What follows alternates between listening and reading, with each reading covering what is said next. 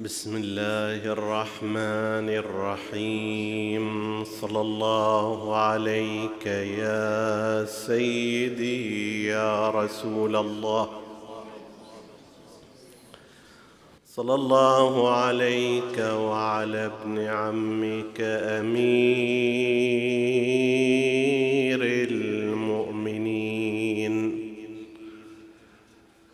وإمام المتقين.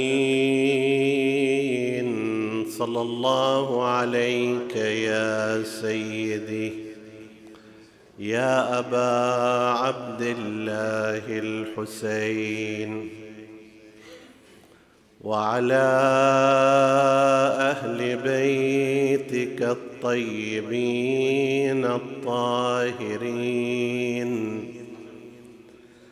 صلى الله عليك يا سيدتي يا أم البنين وعلى أبنائك الشهداء الطيبين.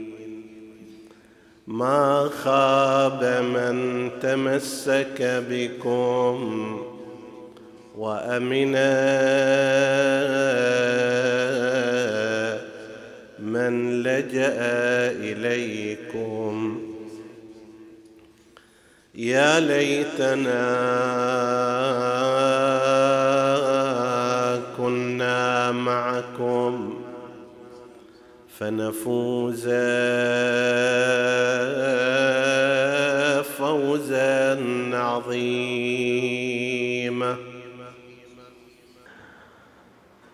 هناك فكرتان حول تاريخ ولادة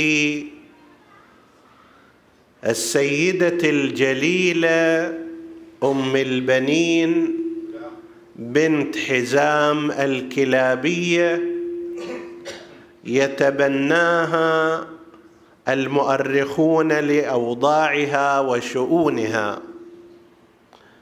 هناك من يرى أن ولادة أم البنين كانت قبل هجرة رسول الله صلى الله عليه وآله بخمس سنوات وأنها بالتالي تزوجت أمير المؤمنين عليه السلام بعد شهادة سيدتنا الزهراء سلام الله عليها في سنة اثني عشر للهجرة.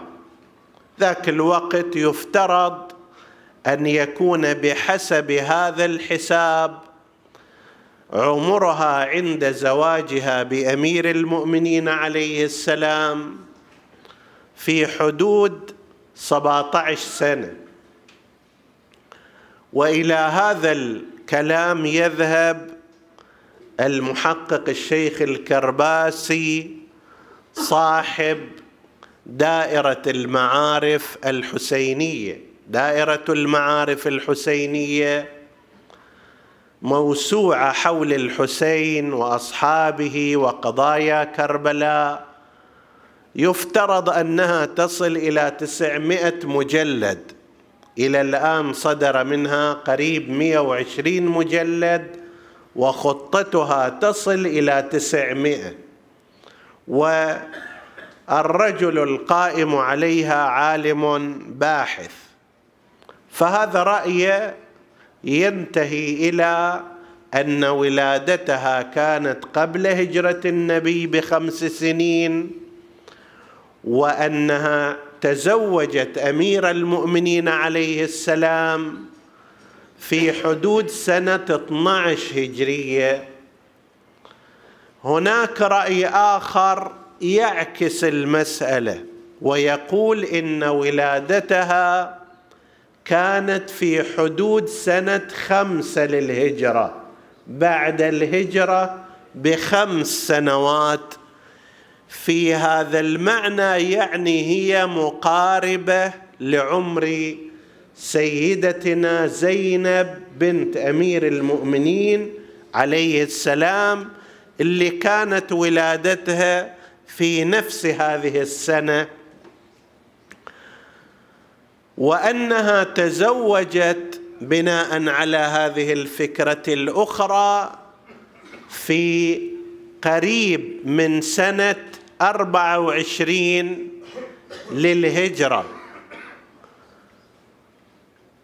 وعاشت مع أمير المؤمنين عليه السلام على التقديرين وعلى النظريتين إلى شهادته ثم بعد شهادته بقيت إلى شهادة الإمام الحسين على الرأي المختار. وتوفيت بعد شهادة الحسين بسنتين أو سنتين ونصف. إلى الرأي الثاني في ولادتها ذهب صاحب كتاب أم البنين سيدة نساء العرب السيد السويج. وفي رأينا هذا الرأي الثاني هو الأقرب للقبول بحسب القرائن التاريخية. ليش؟ لأننا عندما نأخذ الرأي الأول وهو القائل بأن زواجها من أمير المؤمنين كان في سنة 12 هجرية وأن ولادة أبي الفضل العباس عليه السلام وهو كبير أبنائها كان في حدود سنة 27 هجرية. فمعنى ذلك أنها بقيت من سنة 12 إلى سنة 27 لم تنجب. وهذا أمر غير معتاد أمر غير طبيعي. لا سيما وأن الإمام أمير المؤمنين عليه السلام بحسب القول الذي هو معروف عندهم لتلد لي غلاما يكون ناصرا لولدي الحسين في كربلاء كان الزواج من أجل تحصيل هذا الولد أو الأولاد المدافعين. فالصبر عن هذا مدة 15 سنة أمر غير متعارف إلا أن يقول هذا تقدير إلهي. وهذا يحتاج إلى شيء من التكلف في التفسير.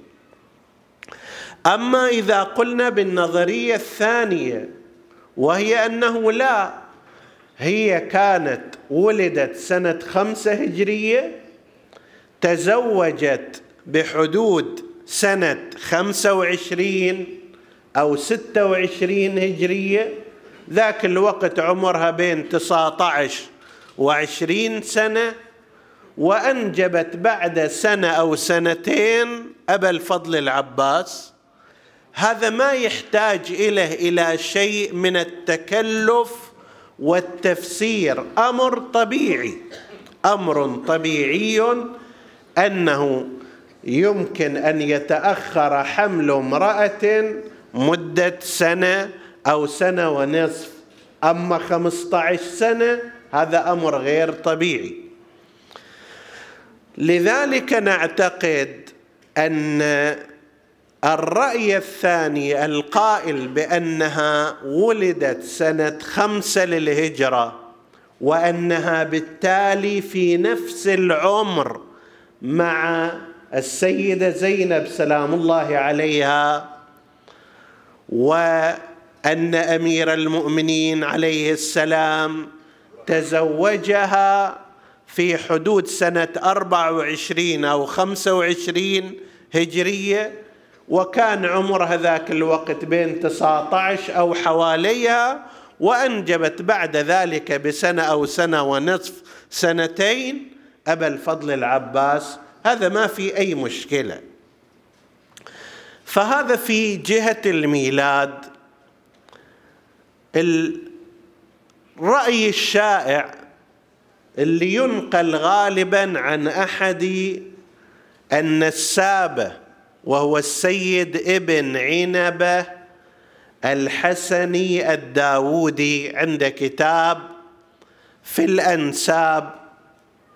هذا يذكر فيه قضية طبعا هذا في حدود سنة 828 هجرية ينقل فيه قضية أن أمير المؤمنين عليه السلام طلب من أخيه عقيل أن يخطب له امرأة ولدتها الفحولة من العرب. هذا أول نص تقريبا اللي أكثر العلماء تلقوه بالقبول. هناك نص آخر ينقل عن بعض الكتب في قضية كربلاء وأنه زهير بن القين عندما جاء شمر بن ذي الجوشن ليعرض الامانه على أبي الفضل العباس حدثه بحديث عقيل وأمير المؤمنين عليه السلام. فإذا هذا النقل الثاني كان تاما فيكون أسبق مما ذكره ذلك النساب. المهم جاء أمير المؤمنين وسأل عقيلا هنا يأتي سؤال ربما أثاره ويثيره بعضهم أنه كيف ألا نعتقد أن أمير المؤمنين عليه السلام هو أعلم الناس بعد رسول الله؟ باب مدينة العلم ما في واحد أعلم منه بعد رسول الله؟ فكيف يذهب ويسأل أخاه عقيلا؟ مفروض هو عالم بهذه الأمور. طيب. والجواب على ذلك أن الأئمة سلام الله عليهم يريدون أن يعلموا الناس منهج المشاورة والرجوع إلى المتخصص. الآن نفس أمير المؤمنين عليه السلام عندما جرح ليلة يوم التاسع عشر من شهر رمضان وبات ليلة إحدى وعشرين وقد سرى السم في بدنه شنو قال؟ طلب أن يؤتى له بهاني ابن أثير السكوني وهو أبرز المتطببين جراح يعني هذا هاني مو أي طبيب وإنما طبيب جراح بحسب اصطلاحنا المعاصر. زين فجاء هذا الرجل وفحص الإمام وقال ما قال. هل نعتقد أن هذا هاني السكوني. أعلم من أمير المؤمنين؟ لا أمير المؤمنين أعلم منه. باب مدينة العلم أعلمكم علي. طيب. وهذا ما يقتصر فقط على الجانب الديني ولكن حتى يتعود الناس ويتعلم الناس فكرة الرجوع إلى المتخصص. انت خل تروح إلى طبيب في ما يرتبط بالمرض وتروح إلى المهندس فيما يرتبط بالبناء وعلى هذا المعدل. الانساب أيضا علم من العلوم وكان عقيل اعلم قريش هم يعدون اربعة اشخاص عقيل أفضلهم في هذا المعنى. أعلم قريش بأنساب العرب وبمثالب قريش. يعني عنده حتى الملفات السوداء مالت الأشخاص. طيب يعرف هذا جنسيته مو أصلية مزورة. يخاطب ذاك يقول له أنت لا تحكي أنه أنت من قريش إنما أنت علج من صفورية عجيب من بلاد الروم هذا عربي وقرشي وشايل نفسه لا يقول له إحنا عندنا تاريخك. طيب ولهذا عقيل تعرض أيضا لحملة مضادة من قبل القرشيين لتشويه سمعته ومواقفه. عندنا كثير من الروايات التاريخية اللي تشوه سمعة عقيل تبين أنه ما كان على منهج أخيه علي بن أبي طالب وكان معارض اليه ويتضايق من شدته وما شابه ذلك.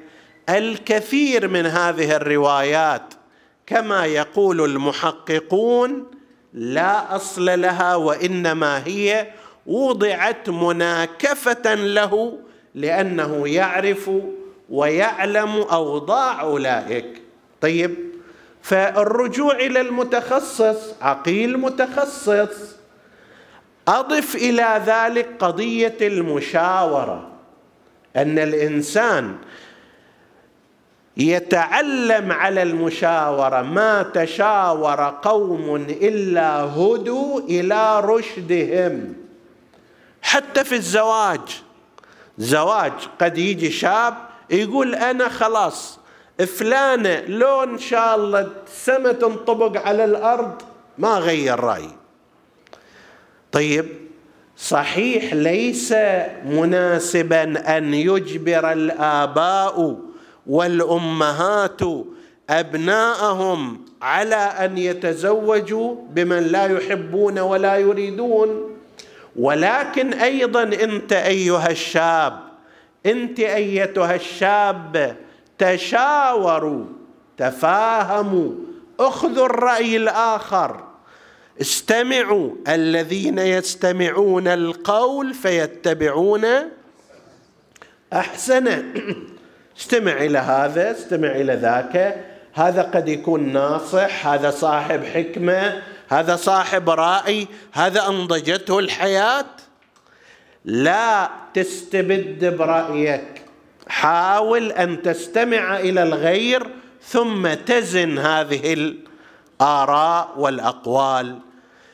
فأمير المؤمنين عليه السلام يريد أن يعلمنا اولا الرجوع إلى المتخصص ثانيا المشاورة ثالثا يريد أن يظهر للناس فضل هذه المرأة التي ستنتخب إليه.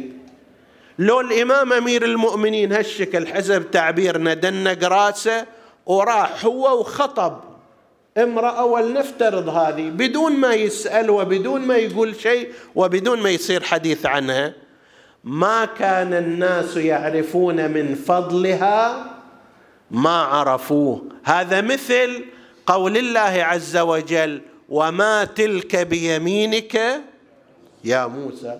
الله ما يدري وش في إيد نبي موسى وإنما يريد أن يتحدث موسى عنها حتى بعدين لما الله يقلبها إلى أفعى وإلى ثعبان تصير المعجزة جدا واضحة عند من يستمع ومن يقرأ.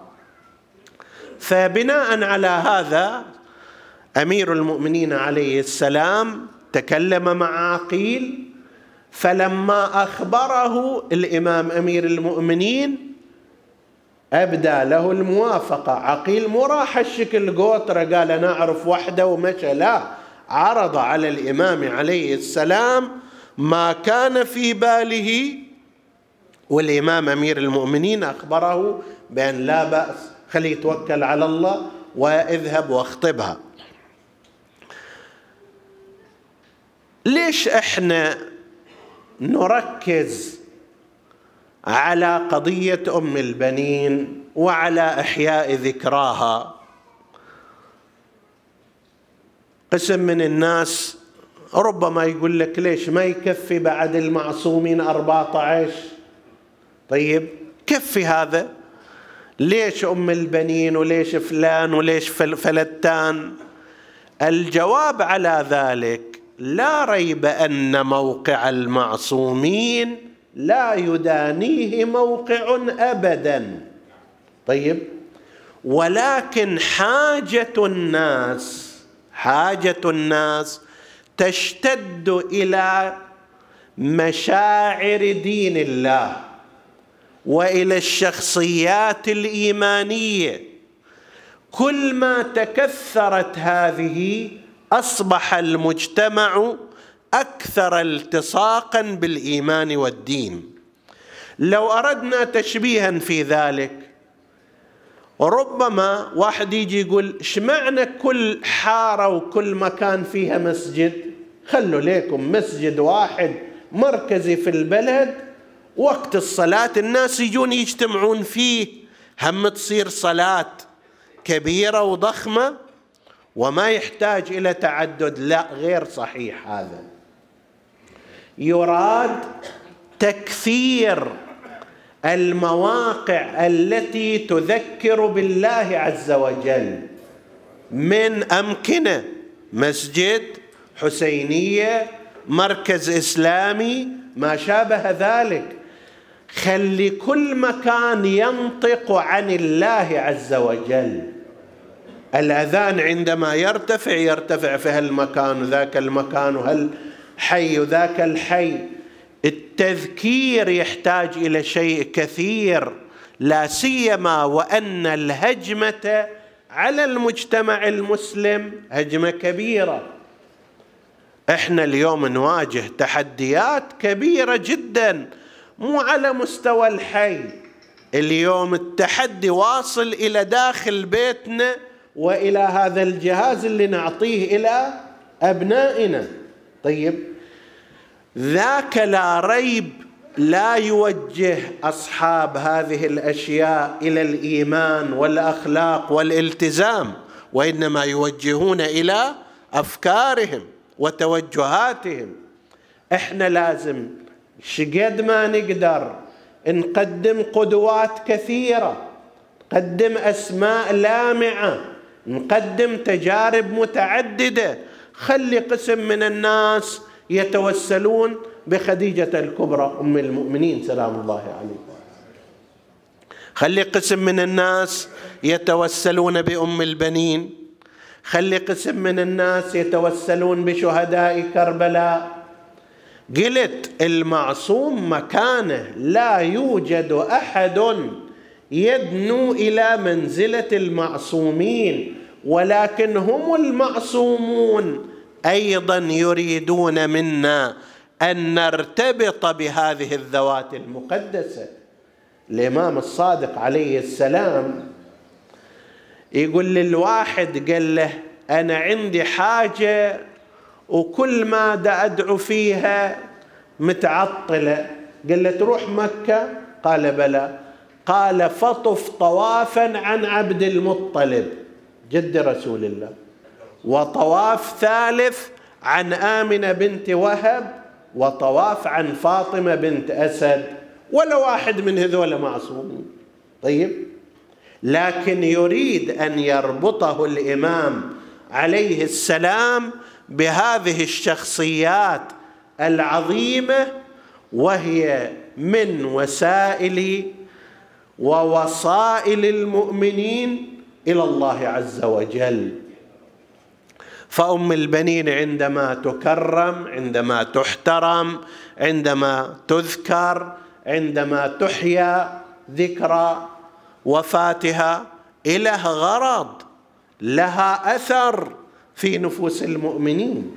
هذا واحد. الثاني التجربة اللي قدمتها أم البنين من التجارب النادرة في تاريخ العرب والمسلمين. ما يتسع الوقت لاستعراض كل شيء بس إشارات. واحد من الأمور أن امرأة تأتي إلى بيت وتعيش مع أبناء امرأة أخرى كانت هي الزوجة الأخرى. لرجل في المجتمعات العادية شي يصير عادة؟ هاي تتآمر عليهم وهم يتآمرون عليها وباكر لا سمح الله إذا صار ميراث تعالوا شوف المشاكل. زين هنا الدين يجي يقدم نموذج. هذا النموذج مو بس نموذج انسجام لا نموذج تضحية. أن امرأة تقدم أربعة ابنائها هي كل ثروتها في الحياة. شهداء من أجل أخيهم اللي هو من أم ثانية حسب تعبير العرب ضرة. هذه وإن كانت لفظه غير مستحسنة.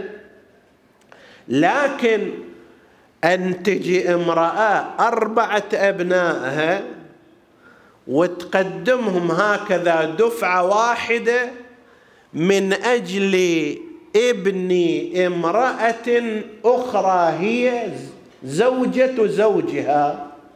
هذا مو شيء عادي يعني لو أردنا أن نفتش في تاريخ العرب والمسلمين قد لا نجد مثل هذا النموذج. فمثل هذا مو شيء قليل. المرأة تضحي بنفسها وتحمي ابنها.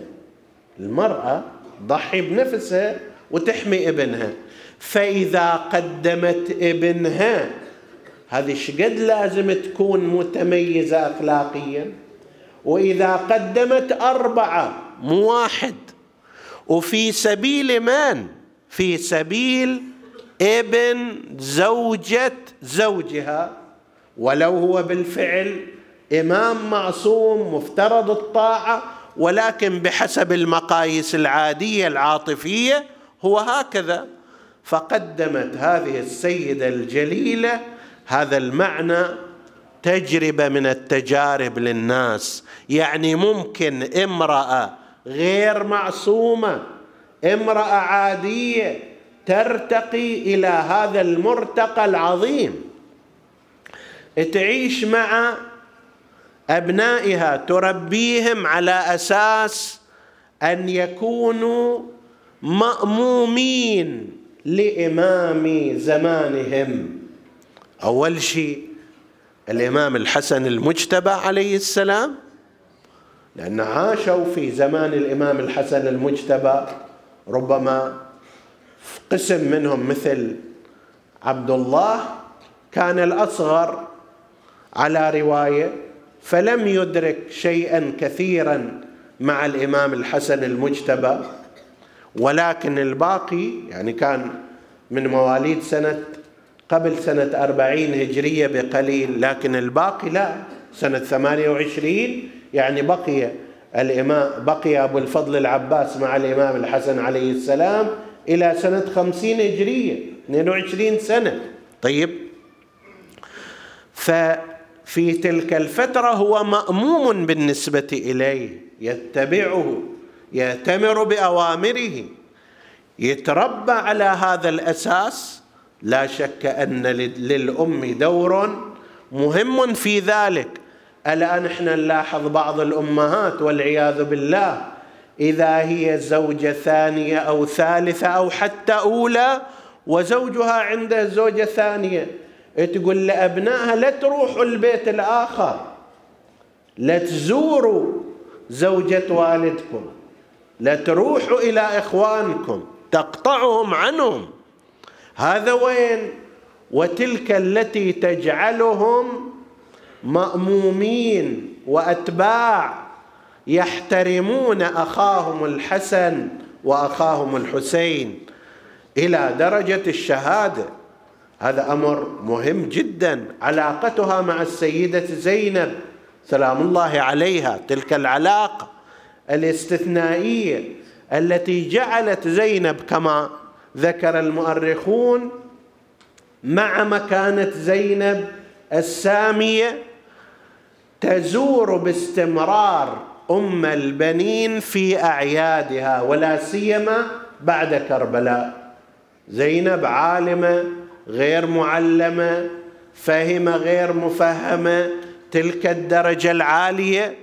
ولكن مع ذلك لحسن تعامل أم البنين مع ذكر الزهراء ومع أبناء الزهراء عليها السلام ومع بنات الزهراء تجد أن زينب ينقل عنها أنها كانت تزور أم البنين في أيام الأعياد إلى أن ماتت أم البنين عليها السلام وبعدها أيضا بسنتين ثلاث زينب كذلك فارقت الدنيا.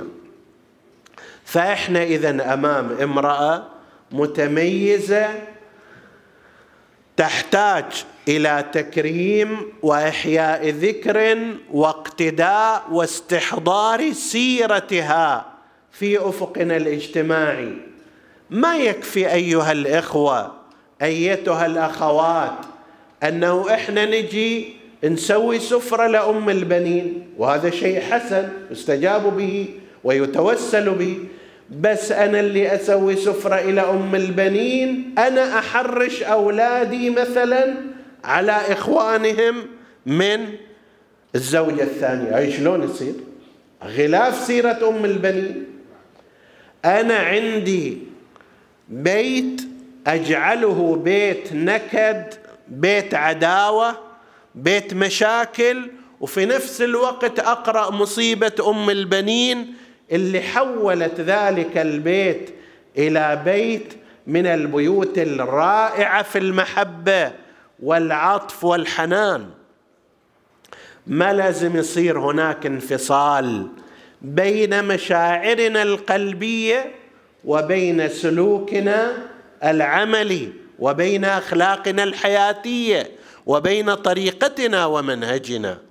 فهذه المرأة الجليلة والعظيمة كانت بهذا المستوى من التميز سلام الله عليها. وذكر العلماء وحق لهم أن يذكروا ذلك أننا نستفيد معرفة مقام أم البنين وغيرها من النساء والرجال بمقدار ما يستجيب الله سبحانه وتعالى لمن يتوسل بهم. هذه إحدى الإشارات أنك عندما تتوسل إلى الله بباب من أبواب رحمته. بباب من أبواب الإجابة يستجيب لك. ولا تحصى كثرة حاجات الناس المقضية بعد التوسل بهؤلاء الثلة والصفوة من عباد الله الصالحين أمثال أم البنين عليها السلام.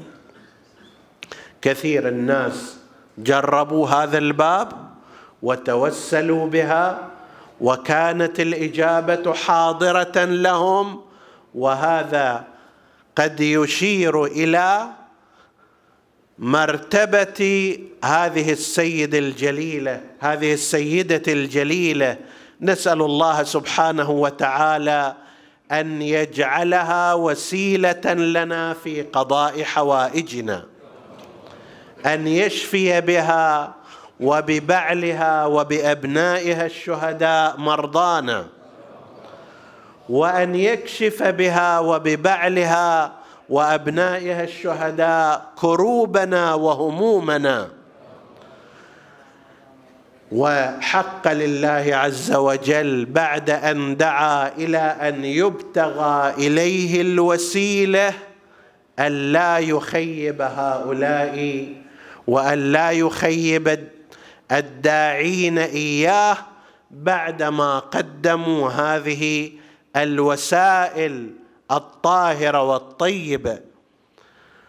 وسيلتنا الأولى سيد الأنبياء محمد.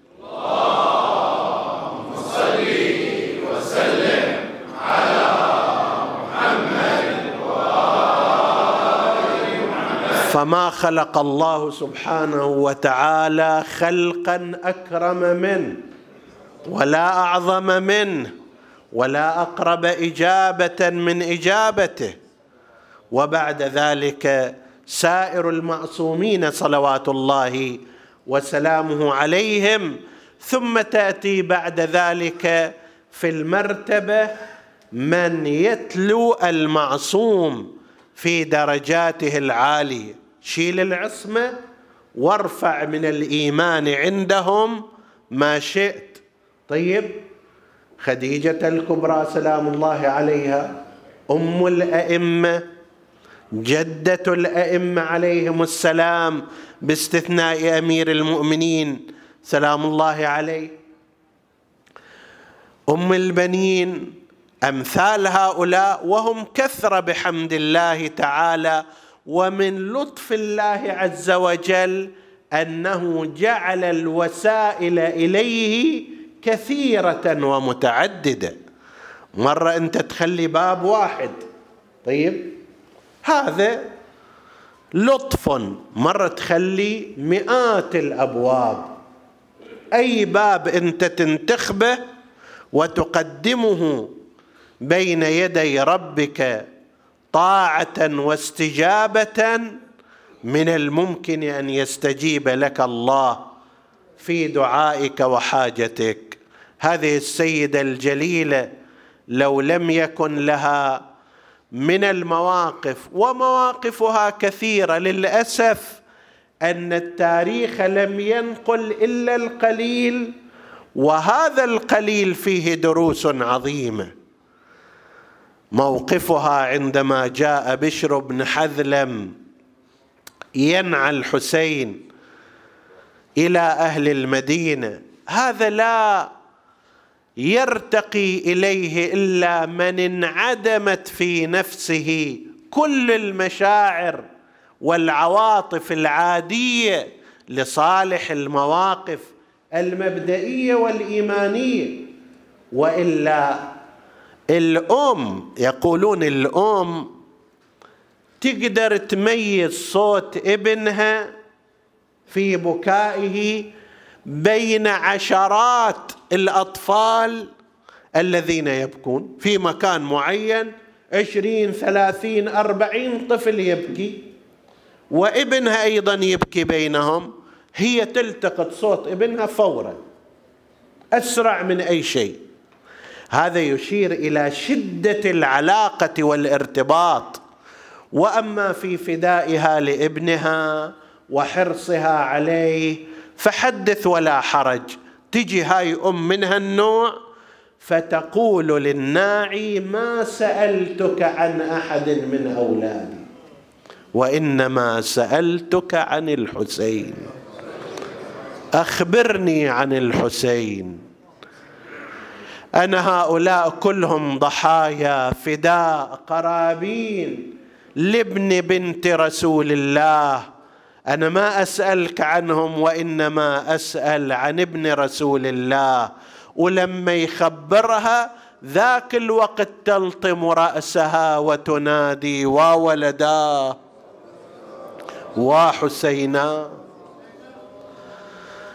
تعلمون عندما جاء بشر بن حذلم وقد خيم الإمام زين العابدين عليه السلام على بوابة المدينة وقال لبشر بن حذلم يا بشر رحم الله أباك فلقد كان شاعرا فهل تحسن الشعر قال بلى إني لشاعر. قال اذا فاذهب إلى داخل المدينة وانعى إلى أهلها والدي الحسين. بشر رفع عقيرته رفع صوته من أول المدينة رفع صوته. أنا وانت وياه خلينا نروح نودي خبر مقتل الحسين. إلى داخل المدينة صاح يا أهل يثرب. لا مقام لكم بها. إيش صاير يا بشر؟ إحنا بجوار النبي لا مقام لكم بها. وين نروح أكو خبر؟ قال بلى ما الخبر؟ قال عند قبر رسول الله. هو صاحب العزاء. ورع الناس إلى قبر النبي. ينتظرون كلام بش ماذا عندك يا بشر نادى يا أهل يثرب. لا مقايام لكم بها. قتل الحسين وحسينا. قتل الحسين فدمعي مدرار كيف مقتله يا بشر خبرنا؟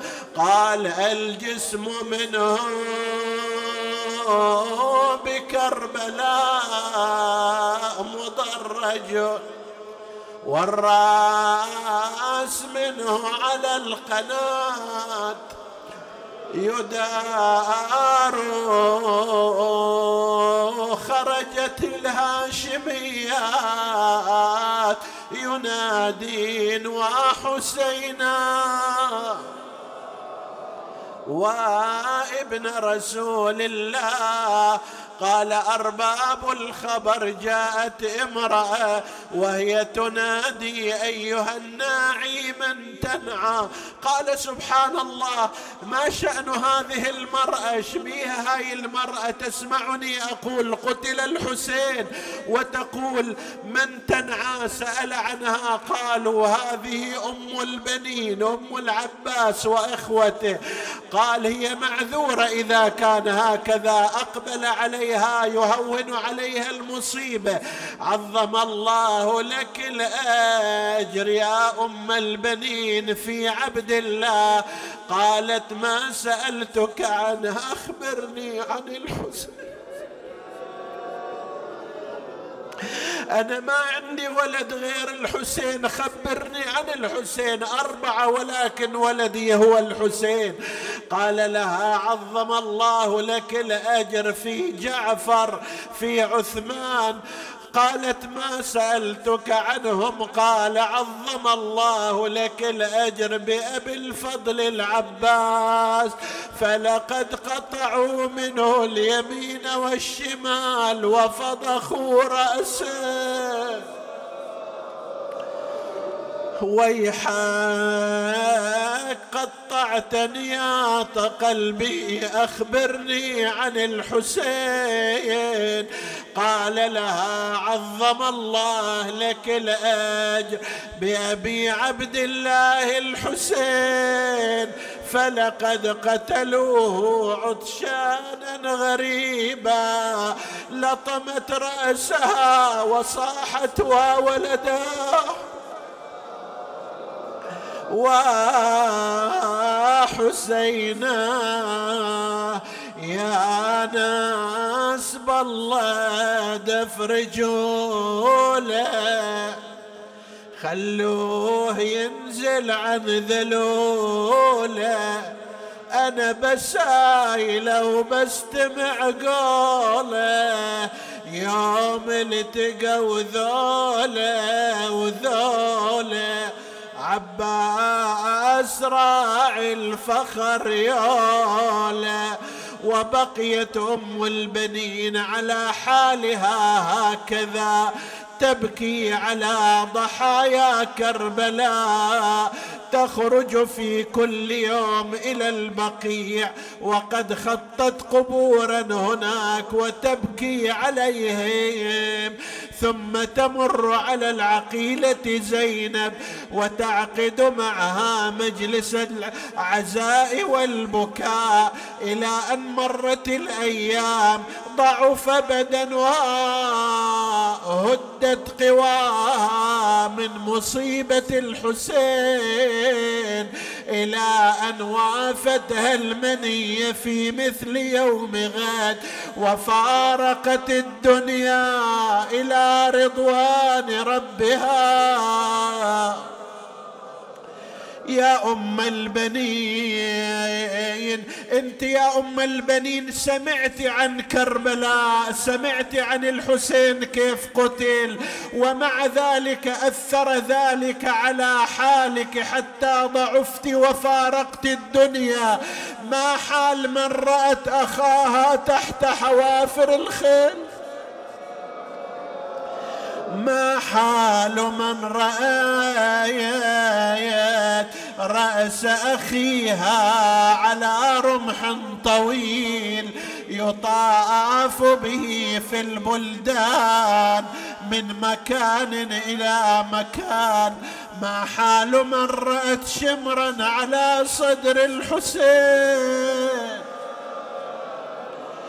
نعمت عيني نعمت عيني ولا اشوفك جتيل ويجري دم نحريك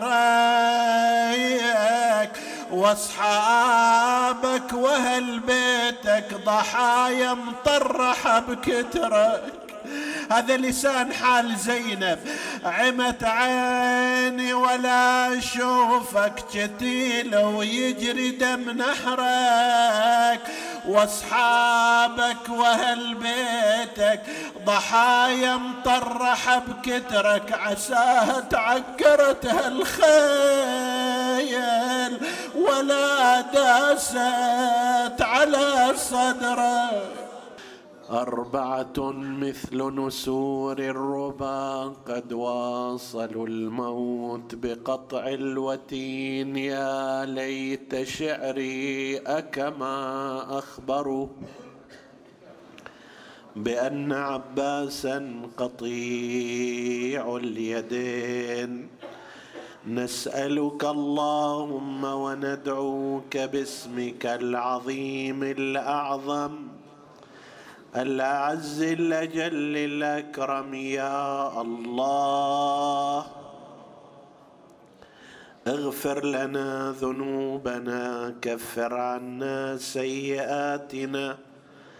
آمنا في أوطاننا لا تسلط علينا من لا يخافك ولا يرحمنا. ولا تفرق بيننا وبين محمد وآله طرفة عين. احفظ اللهم إخواني الحاضرين فردا فردا واقضي حوائجهم. من سألنا الدعاء في حاجة اللهم اقضها يا قاضي الحاجات. وتقبل اللهم عمل المؤسسين. بأحسن القبول إلى أرواح موتاهم وموتى السامعين ومن قام على هذا المأتم الشريف ومن أهدي له ثواب المجلس لهؤلاء نهدي ثواب الفاتحة تسبقها الصلوات.